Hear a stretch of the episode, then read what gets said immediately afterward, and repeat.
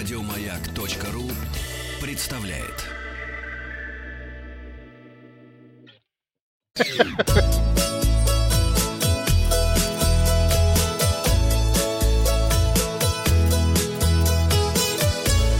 Роза ветров. Здравствуйте, с вами Павел Картаев, и это передача для любителей путешествовать по квартире. Исследователь Арктики и Антарктики Борис Соловьев рассказал о плюсах изоляции и о том, как к ней приспосабливаются полярники. Я спросил вас, какой совет полярника вам понравился больше всего? И тут у нас получается расклад такой. Начать новый проект решило 5%, человек, 5 наших слушателей. 9% считают, что ну, надо попробовать то, что раньше не получалось. 11% избегать ссор, по 13% набирают ответы соблюдать режим и замедлиться, 14% э, считают, что надо не распускаться на самоизоляции, найти себе занятие по душе 16% и большинство, 18% выбирают ответ радовать себя. Надо радоваться, как поет Саша Пушной.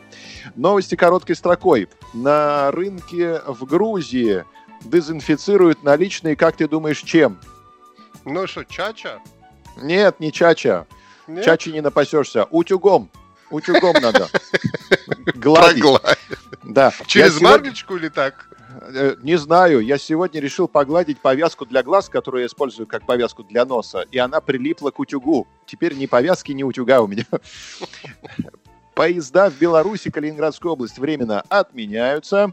Россияне, не вернувшиеся из-за рубежа, получат 2400 рублей в день при наличии обратного билета. Подробности на едином портале государственных и муниципальных услуг.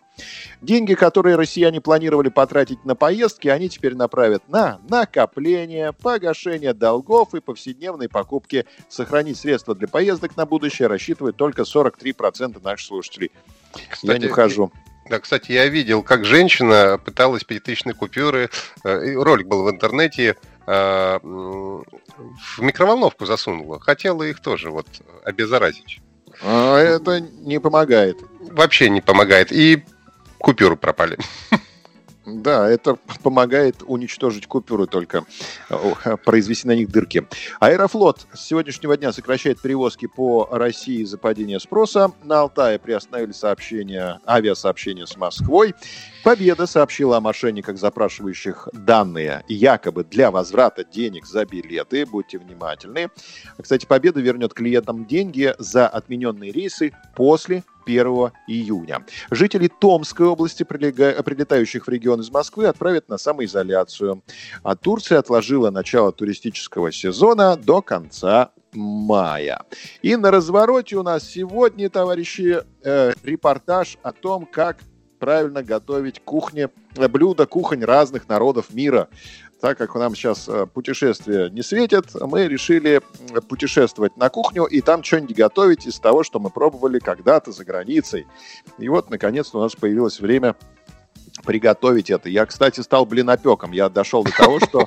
Поздравляю. В, спасибо. В эти выходные я обнаружил, что купил в, во время своей вылазки в магазин не просто, не просто муку, а блинную муку, а это смесь, оказывается. Там уже и а, молоко, и какой-то яичный порошок, и что-то там, там и сахар есть.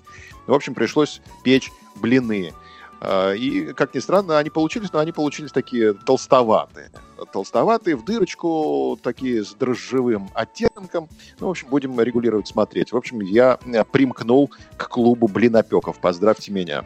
И, кстати, я сижу, я сижу в кардигане, потому что я понял, что он отвисает без дела. Мне его стало жалко. Я хорошенько проветрил э, себе комнату, и вот сейчас сижу в кардигане, начинаю немножко закипать. А, так вот, Сегодня я предлагаю нам с вами познакомиться с таким итальянским блюдом, как ризотто. То есть это маленький рис просто. Маленькое зернышко, это у Вахтанга в передаче Xiaomi, а у нас ризотто, маленький рис. А в кастрюле, значит, берем бульон, разогреваем. Бульончик может быть какой-нибудь куриный, например. Потом в сотейничке оливковое масло, э, лук и чеснок. Мне кажется, нам надо разрешить себе говорить лучок и чесночок потом грибочки до золотистой корочки и тимьянчик для ароматика. Потом, значит, потом э, винца немножечко белого обязательно Винишечка. вливаем. Винишка, винишка тям, да. Винишка необходимо хорошечно выпарить. А, когда на сковородочке почти не осталось жидкости, кстати, если она пахнет жареным, то лучше эту сковородку не использовать, Оля. Туда помещаем рисок, который сперва нужно не, немножечко обжарить, потом залить подготовленным горяченьким бульончиком. Э, он станет э, бурлить в емкости минут 20. Потом рисок впитает в себя бульончик, но следить, чтобы он не превратился в кашу, чтобы он не стал слишком мягким. И главное, чтобы ризотто не подгорело, его надо постоянно помешивать лопаточкой. И э, когда в сковородочке остается еще немного жидкости, туда мы отправим сливочное маслице и сразу размешаем. Нужно добиться кремовой консистенции этого соусика. И после нужно проделать то же самое с сыром, с сырочком с сырком. А, Все до однородной масочки. А, сольки немножко недостаток э, восполнят грибы и сыр, поэтому соли много не надо. Ну и последний шаг перед подачей – поместить э, сковородку с горячей плиты на холодную поверхность и помешать ризотто еще пару минут, чтобы чуть-чуть загустел, чуть-чуть. Важно, чтобы значит, слишком густым ризотто быть не должно. Ну и в конце добавляем щепоточку свежемолотого перчика. Если у вас есть мельничка, то э, сделайте несколько круговых движений э, перчиком. Э, выкладываем на тарелку и украшаем зеленушечкой. В общем, расклад такой. На 100 граммов риса лучка пастеризованного 10 грамм улик, потом, значит, 3 грамма чесночка пастеризованного, 40 грамм оливкового масла, 40 грамм, вы знаете, такая вот, вот буквально рюмку оливкового масла, тимьян, чик, белое винцо, Э, грибы, где-то грамм по 70 это сливочного масла, тоже столько же пармезанчика 40 и бульончика, можно говяжьего, можно куриного, около полулитра, ну, 400, может быть, э, грамм достаточно. Вот, я если вы приготовите ризотто, я буду рад э, почитать ваши комментарии, как у вас получилось это ризотто. Вы можете скачать подкаст «Роз ветров», Э, и э, внимательно прослушать это все и э, ставить на паузу в каких-то местах и возвращаться потом к прослушиванию.